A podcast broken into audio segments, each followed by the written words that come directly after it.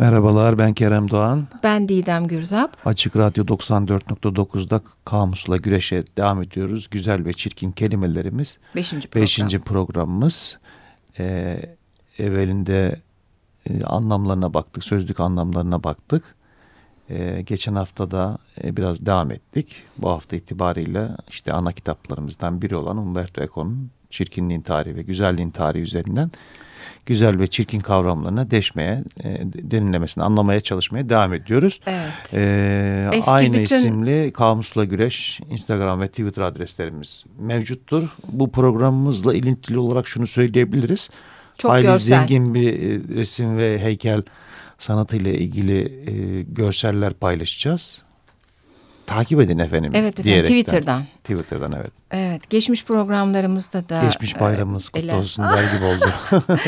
e, şey ele aldığımız Ne güzeldi geçmiş günler Didemciğim. Ah canım sen hep böyle program başında yapar idin ne zamandır yapmıyordun. Buralar eskiden hep tutluktu. Sağlığından endişe. Aa, evet. İstanbul gerçekten... Etilere kurtlar inerdi. Biz iyice dağıttık yalnız. Evet. Yani güzel İner İstanbul. Ö öyle denirdi. Yani. Dutlu halini hatırlarsın ama. Şeye de. Yok canım sen de. Ben hatırlıyorum ya. Dut, nerede ama? Ee, işte bu Balmumcu, Darphane, Dikiltaş o şeyde o alanda çok dut vardı. Ama Biz ben çocukken çocukken dutu ayıramazdım bir de öyle bir noktada. güzel İstanbul'a bağlayalım mı bunu kesip, Kerem? Kesip güzel dut ağaçlarını çirkin çirkin beton evler yaptılar. Aynen öyle yaptılar. Bravo. bravo. Bu, bu cümleyi bekliyordum senden. Buyurunuz evet. devam edelim efendim. Efendim şimdi Umberto Eco'nun Doğan'dan basılan güzelliğin tarihinde hatta başlamıştık da biz bir iki tanım yaparak e, kitaba. E, iki e, alıntı çok çok eski dönemlerden paylaşmak istiyorum. Ee, önce eski Yunan'ın e, güzelliğe e, bakış açısıyla bir başlangıç yapmış Eko kitabına. Şimdi bir e, düğünlerde söylenen bir nakarat varmış. Aslında güzellikle ilgili bir tanım da veriyor. Hı. Güzel olan sevilir, güzel olmayan sevilmez e, bu nakarat sık sık düğünde tekrarlanıyormuş. E, böylece aslında geçmiş programlardan beri tekrarlanan bazı tanımlamalara da uyuyor bu. Kimine de uymuyor hani güzellikte Hı. biter falan şeklinde ters yaklaşımlar da vardı. Ya güzel olmayan sevilmiyor mu biraz. Kerem ama? Güzel olmayan sevilmiyor mu? E, bence ilgisi yok. Güzellik Peki. böyle geniş çerçeveli bakılacak Çok. bir şey. Ee, ve Delphi kahininin e, en güzel, en adil olandır e, cümlesi e, gene yer hmm. alıyor kitapta. E, adil kelimesi belki e, kullanılabilir seçtiğimiz evet, sözcüklerden. kelimelerden. Bu, Şimdi bu eksikliğini çok çektiğimiz, daha evet. da güzel bulduğumuz adil ve adalet. Evet efendim. Şimdi sen de... Şimdi geçen hafta e, açılışta hani Eko'nun kitabıyla kitabında açılışında hani güzelliğin hani göreceliğiyle ilgili olarak konuşurken evet. E, şeyi de altını çizmiştim. İnsanlar hep böyle bir tanımlama, çerçeve çizme işte merakından dolayı e, e, güzelliği de çirkinliği de hep böyle bir sınıflandırma eğilimi içerisinde değil. E, evet tanım şart. Evet tanım şeklinde. şart diyerek aslında bu ta kökenleri e, antik Yunan'a varan e, bir eğilim. Bununla ilgili olarak e, karşımıza e, Pitagoras çıkıyor. Pisagor'da deniliyor. E, e, aslında kitaptan çıktım Güzellik Semptomu diye bir Fransette Pacteu'nun ayrıntı yayınlarından e, çıkan e, kitabına ne baktım. Dedin kitabın ismini? Güzellik Semptomu. Semptomu. Evet. Orada altın oran e, başlığı var. E, e, Pisagor'dan, Pitagoras'tan bahsediyor o dönemde. Batılı temsilde diyor. Değişen orantı kavramı ile ilgili kayıtların çoğu milattan önce 16. yüzyılda Pitagoras'la başlar. Pitagoras aslında teorik geometrinin kurucusu. Öyle olduğuna inanılıyor daha doğrusu e, ne yapmış? Aslında müzikal armonilerdeki ses, aralık ve sayılar arasındaki karşılıklı ilişki üzerine düşüncelerinden yola çıkarak sayının bütün nesnelerin kaynağı olduğu inancına dayanan evrensel uyumu tasarladı hmm. Pitagoras. Matematikle müzik arasında bir ilişki evet, kuruyor yani. Evet. Ee, ve Pitagoras'ın bu mistik kozmolojisi her türden tabu ve yasaklarla sınırlanmış ve arınma ayinleriyle vurgulanmış bir hayat şeklinde gelişmişti diyor. Bir din gibi yani. Benzer evet. E, bu bedeni e, fiziksel egzersiz ve beslenmenin düzenlenmesi aracılığıyla şekillendiren toplu eğitim sisteminde temellenen bir hayat şekliydi diyor. Hmm. Amaç erdemin, eşitliliğin, uyumun, uyum bizim için önemli, uyum, orantı. Evet, kelimeler. E, zafer kazanmasını amaçlayan dinsel ve politik bir projeydi diyor kitapta. Hmm. E, bu projede doğa matematiksel düşünceyle e, güzellik de hem doğa hem de matematikle uyum içindedir diyor. Hmm. E, ve Onda etkilerini bir... e, ta günümüze varana e, hissediyoruz e, bu sayısal oranların ve devam ediyor. Hatta Platon'dan da bahsetmek lazım burada. Burada sende bilgiler olacak. Evet yani e, çok uzun bir şey yok bende aslında ama Platon'da e, geometrik şekillerin güzelliğine çok dem vuruyor. Bu yanıyla e, Pitagoras'ın e, görüşüyle çok e, uyuşuyor. Zaten e, Pitagoras için her şeyin başlangıcının sayı olduğunu söyleyen kişi diyebiliriz. Hı hı. E, e, o sayıdan işte güzelin tarifine varan bir Evet. E, e, o sayının o anlamı o anlamda. Çok doğru. Hatta ben de şöyle bir not almışım. Varlığın ve güzelliğin temel koşulu olan matematik demiş. Evet. O matematik yoksa yani işte yüz e, şekli ve oranlarından vücuda, doğaya güzellik de yok gibi bir anlama evet. geliyor. Yani bu Pitagoras ve Platon'un bu sayısal oran kavramları Orta Çağ'da tabii dinsel felsefi ve estetik düşünceyi e, hem destekleniyor hem de çok etkileniliyor e, hani klasik Yunan'da karşımıza bir e, karakter daha çıkıyor. Polik, e, Polikleitos. E, bu da milattan önce dördüncü yüzyılda yaşamış. Evet. E, Argoslu bir heykel tıraş. E, o da keza Pitagoras'tan çok etkileniyor. Paylaşacağız evet, heykellerini. ideal güzellikteki insanı betimleme eğilim, eğilim içerisinde. E, bunda bu ideal insanı, ideal güzelliği de yakalamak için Pitagoras'a hani başvuruyor e, dönemin idealizm düşüncesini oran, simetri ve uyum kavramlarında temellendiren e, dediğim gibi Pitagoras'ın düşünce okulunun ilkelerine göre biçimlendiriyor. E, kullandığı sayısal ve biçimsel düzenlemeleri Kanon adlı kitabında açıklamış. Evet, kanonda yasa demek bu arada. Evet. O sadece ideal güzelliğe sahip heykeller yapmakla kalmamış e, benimsediği tutumla çağının felsefesini de görünür kılmış. Etkilemiş. Zaten evet. o dönemde çok iç içe ya e, disiplinler. Hı hı. Evet. E, Polikleitos'un hatta e, güzelliğin tarihinde e, birkaç heykeli e, var e, dediğimiz gibi paylaşacağız Twitter'da. Ama Özellikle, önemli heykel Dor, e, ha, Doriporos. Evet, evet yani tam kanon mızrak, deyince mızrak taşıyan. O anılıyor. Evet. E, sonuçta parçalar arasındaki doğru orandan yola çıkarak heykellerini yapıyor e, Polikleitos. Öyle bir özelliği var. Ben de burada şu tanımı da kullanabilirim. İşin içerisine başka bir bilgi daha giriyor bu arada. Senin diyeceğin bir şey var mıydı? Devam şey heykeltıraşla ilgili. Yani eski Yunan'dan bahsediyoruz demiştik. Ee, Yunan heykelinde güzellik vücutla ruh arasında e, bir ahenk e, arıyor. E, ahenk de seçtiğimiz sözcüklerden biri olabilir. Evet. Hatta psikofizik güzellik ifadesini kullanmış Eko. Ee, yani hem e, ruh ve psikoloji hem de görüntü fizik e, güzelliği söz konusu olacak. E, biçimsel güzellikle ruhsal iyilik diye ifade etmiş. E, mesela burada e, Miro'nun e, Diskobolos diye bir e, heykeli vardır. E, Twitter'da evet disk atan e, heykel e, çok kullanılır.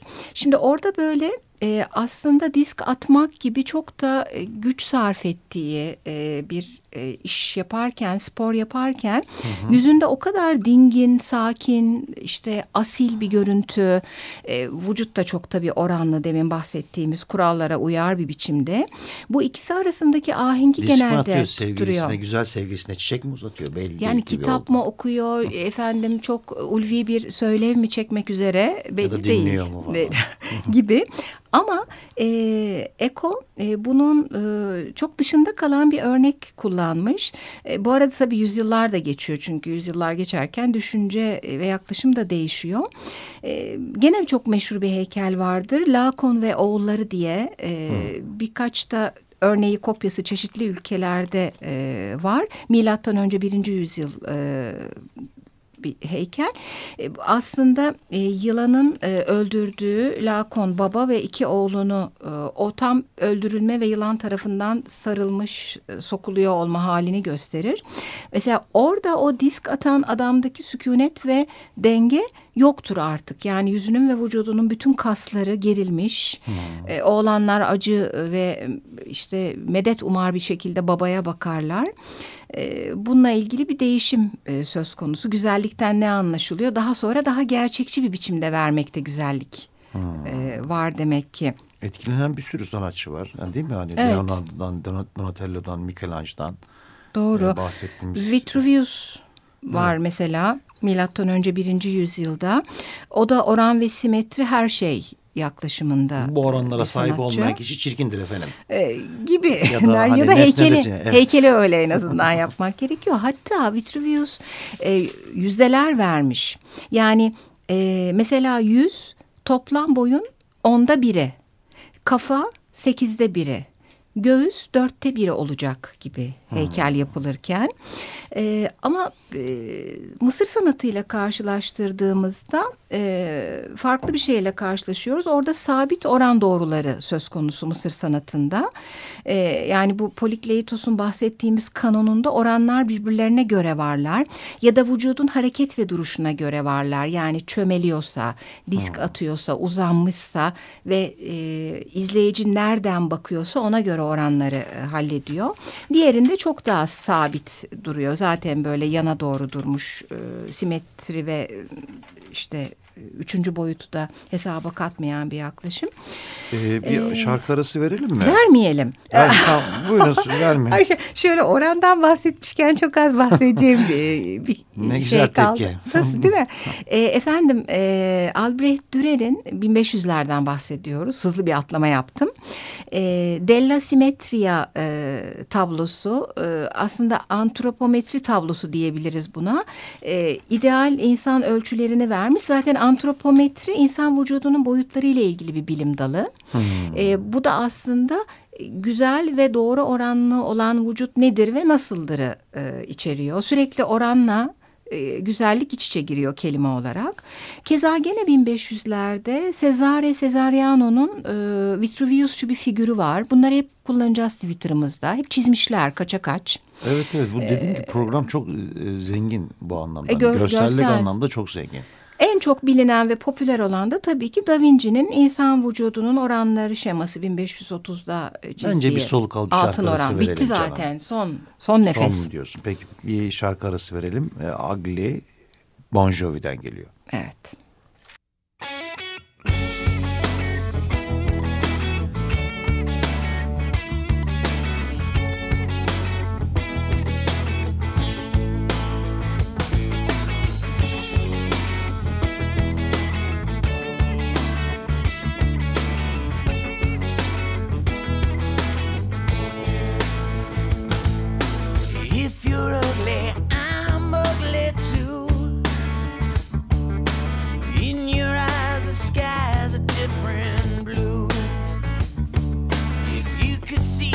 yourself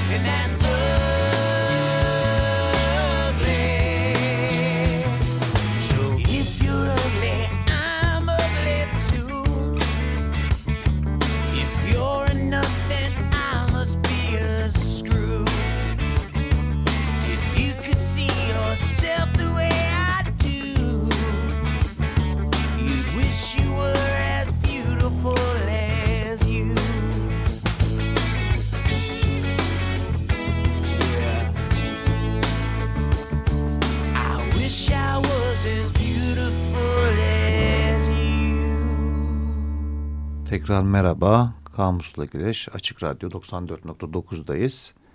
Ee, hayli kelimeye vardık aslında. Bon Jovi çirkin dedi ama Evet. daha çok güzel dedik biz şimdilik. evet güzel dedik. Maalesef onun açıklamasını da yaptık. Evet. Bizimle ilgili değil sadece. Dünya tarihiyle ilgili bir durum. Herkes böyle yapıyor efendim. Evet. e, vardığımız kelimeler ne? Oran var, uyum var, ahenk var, orantı var değil mi? Simetri var. Simetri var. Hatta sen bir yeni bir şey söyledin. Ya ne? Ant Psikofizik mi? Ha, Ha, antropometri. Antropometri. Antropometri deyince de hep aklıma Beckett gelir. Godoy'u beklerken de e, kullandığı bir kelimedir. Efendim antropometri insan vücudunun boyutları ile ilgili bilim dalı. E, Özellikle bu Pitagoras'tan sonra gerek felsefi gerek sanatla ilgili yaklaşımlarda vücudun oranlarının ne ve nasıl olması gerektiği ile ilgili o kadar çok tanımlama ve çizim var ki şarkıdan önce bahsetmiştik de Twitter'da da e, kullanacağız demiştik. O yüzden bu antropometri de seçtiğimiz sözcüklerden biri olabilir. Evet seçtik bile. Seçilmiş. Şimdi, Seçilmiş kelimeleri e, hatta ben bir de ılımlılık sözcüğünü de yazmışım şeye e, bu kelimelerin arasına. Çünkü eski Yunan'da e, güzellik tarifi yaparken ılımlılık sözcüğü de kullanılıyor sık sık. Bu e, en başta bahsettiğimiz hani e, asalet, uyum, fizik güzelliğiyle ruh güzelliği arasında ruha daha yakın olma hali. Hatta disk atarken bile yüzündeki asaletten, sükunetten bahsetmiştik. Şimdi eski Yunan'la e, ilgili kalan e, birkaç şeyi de paylaşıp Paylaşalım buyurun. e, ilerleyebiliriz belki. Şimdi milattan önce 5. yüzyılda e, Xenofon'un e, Memorabilia'sında yanlış telaffuz etmemek için yavaş yavaş söylüyorum. E, Sokrat'ın e, üç estetik kategorisinden bahsediyor Xenofon. Biri ideal güzellik. Doğa ve parçaları olarak düşünebiliriz bunu. Öbürü ruhsal güzellik.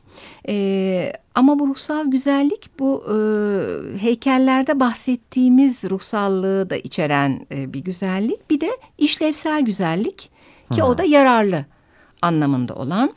Ee, sonra Platon'dan bahsetmiştik. Ee, geometrik şekiller ve matematiğin üstünlüğünü kabul eden Pitagoras'la paralel e, derken... E, bir şey eksik kalmasın. Platon'a göre vücut ruhu hapseden karanlık bir mağara. Zaten onun o meşhur mağaradaki gölgeler e, benzetmesiyle e, yola İdealler çıktı. dünyası, Evet, ha? temel felsefesi. Öyle olduğu için e, herkes gerçek güzelliği göremez e, Platon'a göre. Kim görür acaba? Değil mi? Yani o durumda da gene hep şey çıkıyor ortaya. Güzellik nedir? Kime göre? Şu görecelik hikayesi. E, ve sanata bakışı da Platon'un e, bu e, açıdan e, farklı. E, gerçek güzelliğin sadece bir kopyası olarak kabul ettiği için sanatı, hatta sanatçıyı da kopyayı işte kopyalayan kopyacı gibi kabul ettiği için biraz eleştirel sanata karşı bazı şekillerinin yasaklanması gerektiğini düşünüyor hatta. Bu parantezi de açalım. Ee, bir de gene bu çok eski yüzyılların bakış açılarında şey dikkatimi çekti. Ee, Sevgili dinleyiciler bu arada biz bu programda hep e, hemen hemen hep e, Umberto Eco'nun Güzelliğin Tarihi ile Çirkinliğin Tarihi kitaplarından yararlanarak ilerledik. Bir e, şimdi açan dinleyicimiz varsa. E, iki güzellik anlayışından bahsediyor Eco. Apolloncu güzellik ve Dionizosçu güzellik. Evet. E, çok andığımız iki tanrı. E, Apolloncu güzellik uyum, düzen, ölçü, ışık, görüntüyü aklımıza getiriyor. Işık daha sonrasında daha çok Çıkacak. üzerine çıkacak doğru. Sık sık. Dionizosçu güzellikte de huzursuzluk, karmaşa, karanlık, kuşku var. Hatta e, karışık yapısından e, dolayı müziği de bu Dionizosçu e, veyahut da coşku, heyecan verişinden e, dolayı güzellik anlayışına e, katmak mümkün. Bu bana şeyi anımsattı. İlk programlarımızda Alberto Manguel'in e, güzellikle beraber yücelik kavramından bahsetmiştik. Tam da Manguel'in güzelliği Apolloncu, yücelik kavramı da Dionizosçu güzelliği tanımlıyor. Onu fark ettim. Evet güzel bir yaklaşım oldu Didemciğim. Böyle e, hep oran ve uyumdan Amma da bahsettik. güzel güzel kelimesi kullandım ben bugün. Eh yani kaçınılmaz olarak Kaçınılmaz birkaç olarak. hafta böyle gideceğiz. Güzel çirkinden daha çok Evet. devam ediyor.